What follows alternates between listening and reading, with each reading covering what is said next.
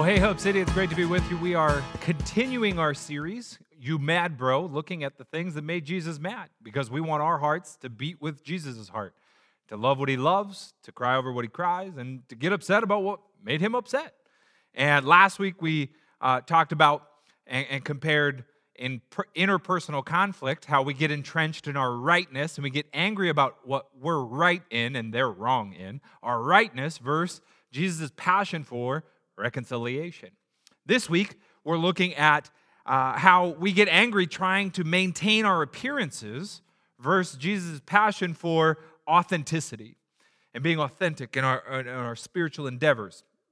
Now, what do I mean by appearances? What comes to mind when I say that word, appearances? Our desire to maintain that appearance.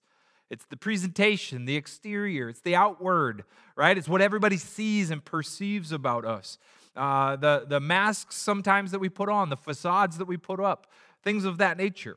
And we can feel this tremendous pressure to uphold that appearance, that presentation, that we've got to live up to this standard because our appearance is so interconnected with our identity, that how we look, how we are presented determines whether or not people will like us, and will they affirm us, will they accept us, will they believe in us, will they like us, right? And that feeds our identity. Am I loved? Am I known? Am I cared for? Am I remembered? Am I noticed?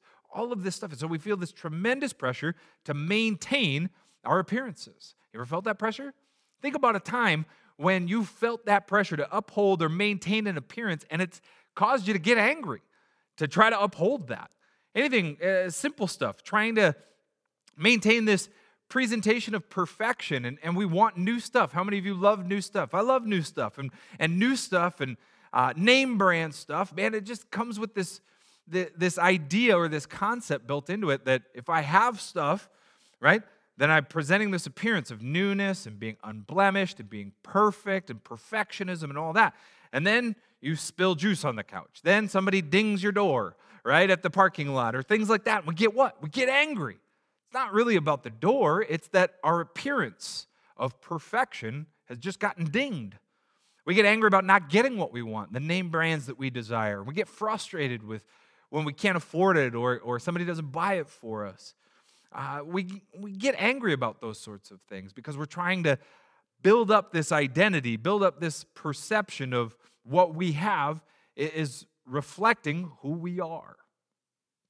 What about even things like Instagram and taking photos and posting photos on social media? I think this perpetuates the problem, by the way, because we're scrolling through everyone's highlight reel. Meanwhile, we know our own blooper reel in the midst of taking that photo, right? You post a photo on Instagram, and it looks glorious. It's got a nice filter to it. Everyone's smiling. Everyone's looking at the camera. Everyone seems happy in that picture.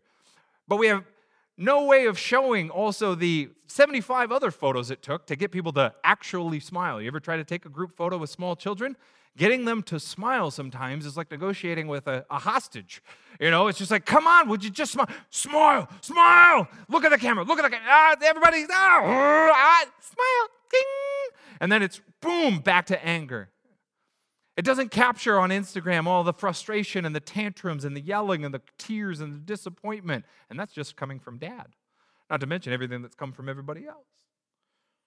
But the problem is that we are trying to uphold this appearance, whether it's on social media, whether it's with our stuff, whether it's in real life, and we feel that pressure. But I don't think that pressure is just on our physical appearance or our material appearance or our social appearance. I think it's also in our spiritual appearance.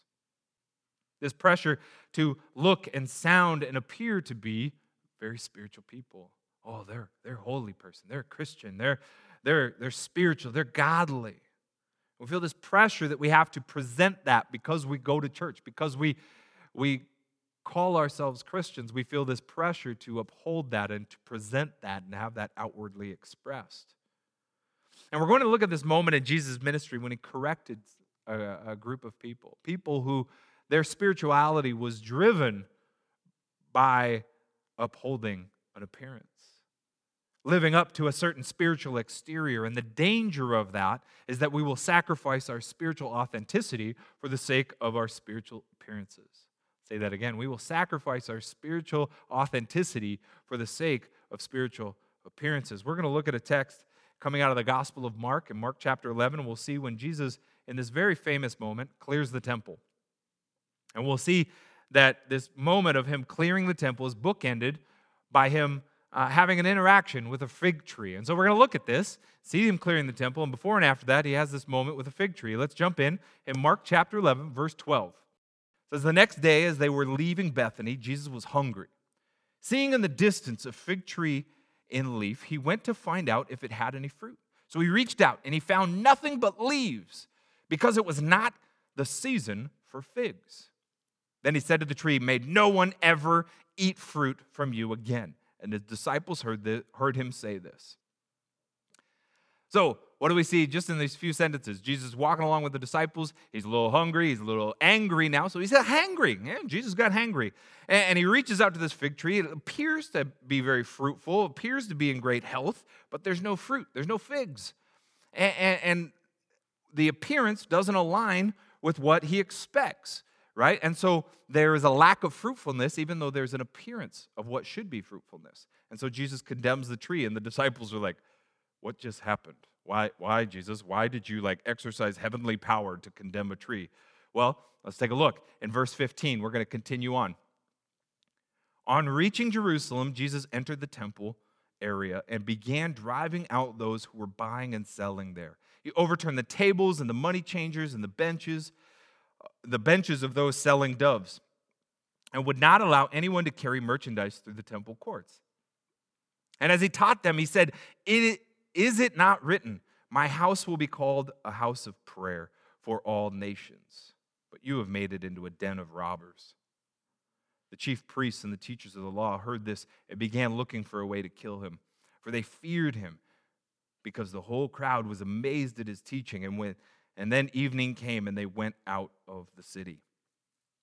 So, very famous passage, Jesus clearing the temple, and we see as he walks in, he sees animals being sold. This was very customary of that time. People needed to make animal sacrifices to have an encounter with God and to ask for forgiveness of their sins. And so they'd go on this long journey to get to the temple, and they didn't want to lug along these animals or have to make sure that they stayed pure along the way. And so what they did is they just waited till they were there. It was way more convenient to just buy it at the temple. And so these guys are selling animals. Oh, you need some doves? You need some sheep? What do you need? And it made sure that it was convenient, but it also fulfilled all the purity requirements for making that sacrifice.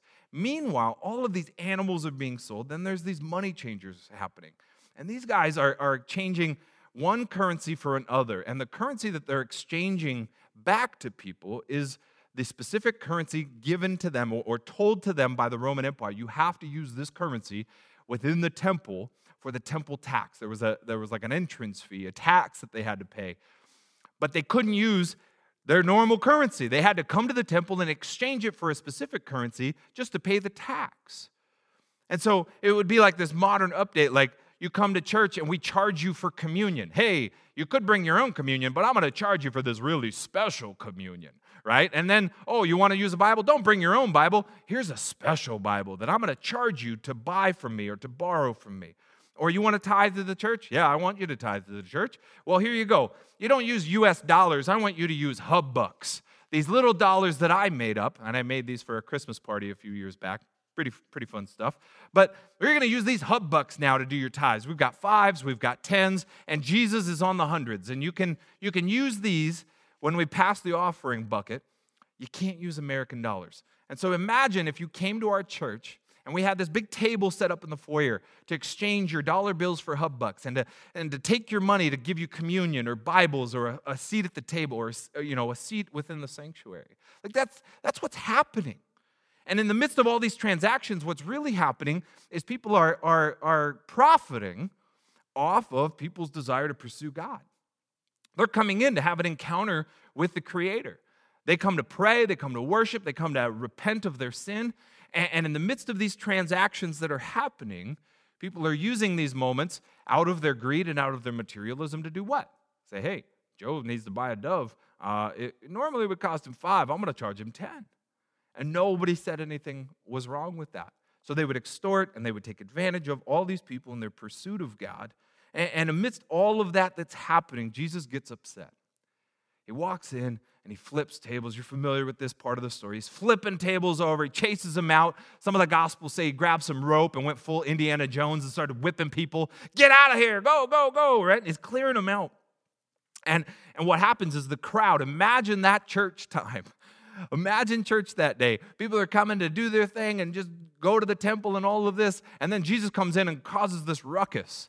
And all of this disruption happens. And it says that they're amazed. They're in awe. They're hearing him teach. And they're just amazed by this. But they're also, the words used here are also stupefied. They're just like, what is happening? Right? This awkward moment. You can almost picture somebody in the crowd like, awkward. And then you have the religious leaders watching all of this happen. And they're watching the crowds be amazed by him and in awe of him and everything that's going on. And it says that they began to be fearful of Jesus, the authority that he was taking on, the position he came in. What authority does he have to come clear the temple? Who does this guy think he is? Call this his house. They get upset about this. They get angry about this. They wanted to kill Jesus for this. It says that they go on to plot his death after this moment. Why? Because he's disrupting the appearance of their spirituality. Their spirituality was driven by all of this appearance stuff, of these sacrifices and the movement and the hustle and bustle. And you have all of this that's happening. And Jesus came in and disrupted that. Then let's pick up in verse 20. Mark 11, verse 20 through 21. It says, in the morning as they went along, they came along that fig tree withered from the roots. Peter remembered and said to Jesus, Rabbi, look, the fig tree you cursed has withered. Now, like I said, this story bookends the clearing of the temple, so we've got to look at it in its context. But what you see is the same tree that wasn't fruitful is now dead. It appeared to be fruitful, it wasn't fruitful, and now it's dead. And the very temple that looked fruitful, had a hustle and bustle about it, wasn't being fruitful. It was being greedy, and it was being malicious, and it was becoming what Jesus referred to as a den of robbers. He's quoting from the prophet Jeremiah with this phrase, and he's not condemning and talking specifically all about the financial profiteering that's taking place, but he's also talking about this has become a safe refuge for people that are evil and corrupt and dishonest and hypocritical religious people that are looking to take advantage of other people who lacked sincerity. He's saying it's a den of robbers, this safe refuge place for people to come and hide and have no consequence for their actions, no accountability for their actions. And Jesus is saying, this isn't right. This is a place to come get right with God. You're just coming and hiding. You're coming and saying, all of my transgressions are okay. I don't need to change anything. Jesus is looking at this and saying, something is off. But the same thing happened as the fig tree. Fig tree looked fruitful, wasn't fruitful, condemned. Temple looked fruitful, wasn't fruitful, and Jesus does what? He clears it out. He condemns it. Because what was going on in the temple, what was happening with the fig tree, let's look at this for a second. Let's think about this. He's condemning a fig tree. He's cleaning out this temple, but for what? Why does this make him so angry? Because he's not like anti-plant and he's not anti-building. Why is Jesus mad? It's because these things symbolize the hearts of the very people he's around. That their hearts are settling for a spirituality that created an artificial appearance. This superficial appearance of spirituality that says we've got it all together. We're holy people. We're spiritual people. We're God-fearing people. We go to church. We do the right things. We check the box on our Facebook account. We posted a verse on our Facebook. Man, we are good. We've created this artificial appearance of depth and busyness. And Jesus is looking at it saying, but you're dead. You're empty. You're hollow. It's ineffective.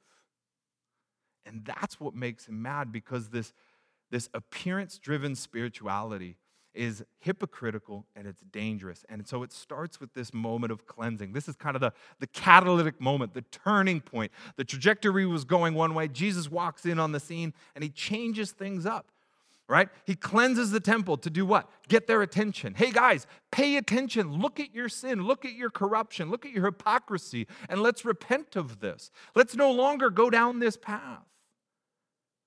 But today he's not clearing out gardens. He's not condemning the plants in your garden. He's not condemning the sanctuary that I'm standing in right now. What is he wanting to clean out? What is he wanting to point out? He's wanting to clean your heart. He's wanting to start with our heart. Jesus is passionate about cleaning our heart, and it's the cleaning of our heart that is the catalytic moment for change in us. Can our heart begin to experience the same purge and cleansing and excitement, that passion that Jesus has for cleaning out the temple? He has that same passion for cleaning out your heart. In Matthew 23:26, he calls out the Pharisees in their blindness, in their hypocrisy, in their brokenness, in their emptiness. And he says, blind Pharisees, first clean the inside of the cup and dish, and then the outside will also be clean. He's calling out the religious people, the appearance-driven, spiritual, religious people. And what does he say? Start with the heart. You've got to start with the heart. Start with the motives, the desires, the insecurities, the fears, the doubts, the sin, all those hidden parts of our life that we keep concealed within our heart. That's where Jesus wants to start. He doesn't want to start on changing your behavior. He doesn't want to start on making you a better person. He doesn't want to start on your appearance. What does he want to start with? He wants to start with your heart. Asking for forgiveness for what's in your heart. Allowing him to purge what's in your heart, allowing him to align what's in your heart so that we can engage from the inside out. Jesus is passionately purging to bring about a greater authenticity to our faith and to empower us to be fruitful. I'm going to say that again. Jesus is passionate about purging to bring a greater authenticity to our faith and empower us to be fruitful. That word authenticity is the thing that Jesus is all about here in comparison with appearances and this kind of hollow, hypocritical faith. The opposite of that is an authentic faith, a genuine, honest, aligned trueness in our faith. That's an authentic faith that Jesus is striving for in our lives. And it's interesting that you see this and what Jesus is all about when it comes to authenticity, man. He wants authenticity in his followers, that genuineness. When he's questioned, like, hey, Jesus, why are you hanging out with all these sinful people, right? He's hanging out at Matthew's house. Matthew's just like throwing this big shindig, and everybody's hanging out. And they're wondering, like, why are you here? These are terrible people. From the outside, their appearance is terrible, Jesus. Why are you with them? And he says what? He says sick people know that they need a doctor. Authentic people know that they have a heart that needs Jesus. They have a greater awareness of their brokenness, their flaws, their issues, their sin. Isn't that a great promise right there? The idea that, man, oh man, if we can begin with an authentic spirituality, an authentic faith, we begin to have this awareness that I need Jesus. I can't do this on my own. I need Jesus to forgive me. I need Jesus to cleanse my heart, purge my heart, address the issues of my heart. I need a doctor. I am sick.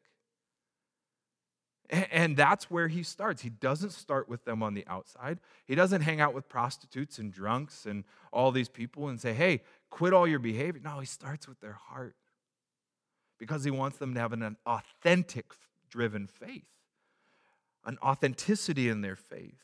And that authenticity is going to propel them towards fruitfulness. Authenticity will propel them to doing something and being a life that is fruitful. Fruitfulness can be a couple of different things. One is we can bear fruit that is the characteristics of God. The character of God bubbling out of our lives, patience, compassion, goodness, love, selflessness, sacrifice, generosity. Like, we want these things. I want to be a humble person. But the only way to develop that is you got to start with the inside. You can't reverse engineer that. You can't be a generous person just by starting with your behavior. You've got to examine your heart. Why am I a stingy person? Why am I a selfish person? I can't be a compassionate person if I don't first address the issues going on in the heart. And that's what Jesus is getting at when he talks about authenticity and all of this. And when he's addressing in Matthew 23, he addresses the religious leaders who are trying to reverse engineer it.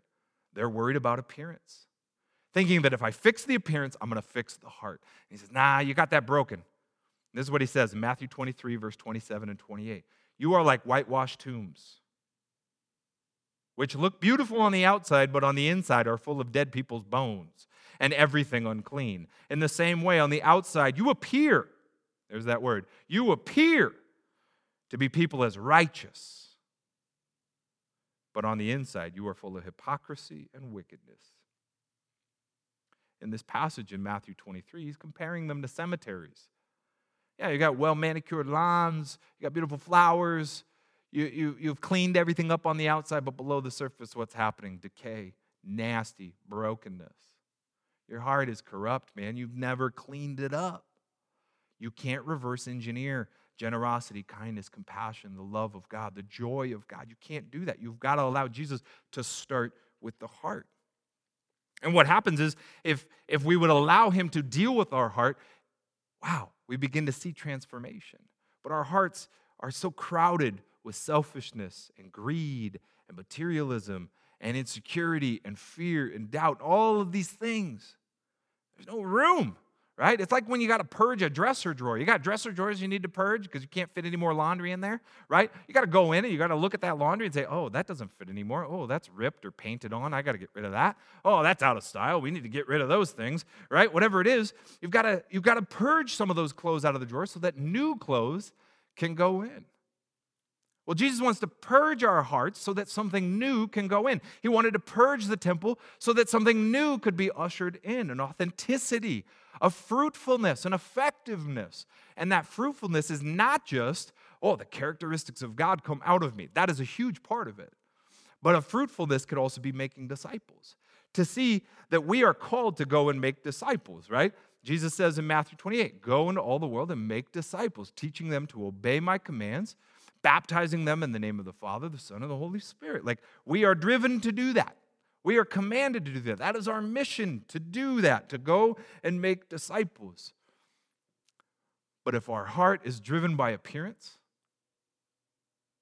if our faith is driven by how I feel, how I look, what I get out of it, what kind of disciple am I going to make?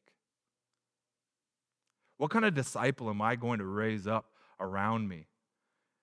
If my spirituality is all driven by the affirmation of other people and earning that affirmation, if my spirituality is all driven by what I get from God, how it makes me feel, I'm going to live a life in that hypocrisy, that where my words and actions are incongruent with my heart and my motivations. And I'm going to begin to create some very poisoned Kool-Aid that I'm going to be passing around saying, hey, come drink this. And I'm going to give a contaminated gospel to people. And I'm going to raise up followers who aren't really in alignment and authentically pursuing Jesus. They're pursuing some contaminated version that I've created. And Jesus calls out the religious people for doing this very thing. In Matthew 23, verse 15, he says, woe to you, teachers of the law and Pharisees, you hypocrites! You travel over land and sea to win a single convert, and when he becomes one, you make him twice as much a son of hell as you are. Now, let's just pause there. These words of Jesus are not a compliment, all right? Jesus is referring to the religious leaders that had begun to raise up followers, disciples, but they weren't true disciples of Jesus. What were they? They were a distorted disciple. They were following the legalism and the facades and the appearance-driven faith that they saw the Pharisees leading them into. And what he's saying is he's calling out the religious leaders and he's calling them what? Sons of hell. Boom. That's not a compliment. That's something you don't say when you're happy, right? Jesus is upset about this. He's calling them sons of hell, right? And what is he saying? The very disciples that you are going to raise up out of your distorted faith, out of your appearance-driven faith, is going to be what? He says, they will be twice as much a son of hell as you are. They are going to be worse than you. And I mean, that should rattle their cages. I don't know that it really did, but it should rattle their cages, and I think it should rattle our cages. Because with a disingenuous faith, with an appearance-driven faith, we're going to create distorted disciples. We're going to lead people away from Jesus. We're going to give them a contaminated gospel. And I'll tell you what, I think that's what made Jesus so mad. That's what made him upset. That their hypocrisy, that the appearance of fruitfulness, but the lack of fruit, the distortion of the gospel message, all of these things. It's making Jesus mad because they're leading people away from God. And Jesus came to bring a clear path towards God. And when you contrast his correction of the religious leaders with what he tells the disciples in John 15, you didn't choose me, but I chose you and appointed you to go and bear fruit that will last. You're going to bear fruit. Now, often I read that and I think of bearing fruit as producing fruit, but bearing fruit is just simply carrying the weight of it. You're going to hold on to it. You're going to see it. And what does he say? You're going to bear fruit that will last. You're going to see life change in people. You're going to see people experience the love of God and the forgiveness of God, and their lives are going to be transformed. And it is not temporary. It is not about appearances. It is not about social hierarchies. It is not about any of that stuff that the Pharisees were all caught up in. It is not about this spiritual appearance or facade or masquerading. It is about what? It is about fruit that will last. It is about eternity. You're going to go make disciples like eternity matters. You're going to go make disciples that are going to spend eternity in heaven. That's a true disciple, not a distorted disciple like the Pharisees were raising up. Jesus is passionate about you and I connecting with God, and he is passionate about other people connecting with God too. And so today, as we talk about this, I just want to wrap with this couple of questions, all in the context of this idea that Jesus is passionately purging to bring a greater authenticity to our faith and it empower us to be more fruitful. So I want to ask a couple questions. What does Jesus want to clean in me? I want you to ask that of yourself. What does Jesus want to clean in me? The heart within me that needs to be cleansed, needs to be purged. What areas does he want to clean house? To point out and say, let's deal with that. Let's address this. And am I willing to go about it with the same passion and zeal and enthusiasm that Jesus had when he went and cleared the temple? I think in reality, there's a lot of areas of our life that we know we need to change and a lot of areas that we know we need to start to make more authentically accessible to Jesus. Yeah, Jesus, we need to deal with this. We know we need to deal with that area of our life, but we don't go about it with passion. We don't go about it with excitement or zeal or any of that kind of emotion that Jesus exhibited in the temple. It's more of a begrudging, like, yeah, I know I need to deal with this, but I really don't want to. But to look at, if my heart is like that temple, there's things crowding out what God wants to do. There are things distracting. There are things that are corrupting. There are things that I've compromised in. And God wants to clean house to bring health. He wants to bring authenticity. He wants to bring a greater fruitfulness. What areas of my life does he want to clean? What areas of my life have I been spiritually active but not investing my heart? Where's my heart been lacking? You've been caught up in the busyness of being a Christian, but your heart's been disconnected the whole time. Where are those areas of our life? What areas of my life have I been passionate about starting, but yet I haven't started it? It's time to clean house. It's time to purge some areas. It's time to allow Jesus to begin to heal and to forgive and to restore. And it starts with our heart. Let's pray. Jesus, right now I pray that we would be honest with you. We would be authentic with you. No longer do we want a faith that is about presenting a clean image. We don't want a faith that is about perfectionism or worried about what other people think of us. God, we want to bring our heart to you right in this moment. And the areas of our heart where we're fearful, we're scared, we're insecure, we're broken. I pray that we would stop pretending and that you would forgive us. You would heal us. You would cleanse us.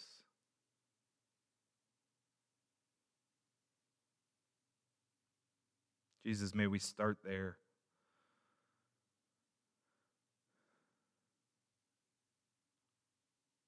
That we repent of our sin.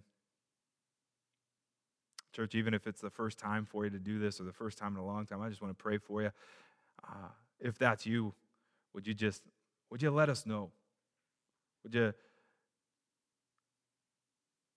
you allow us to walk with you in that journey? We just care about you, and we know this is really tough stuff to be honest with Jesus about, and it's really tough to be honest with other people about.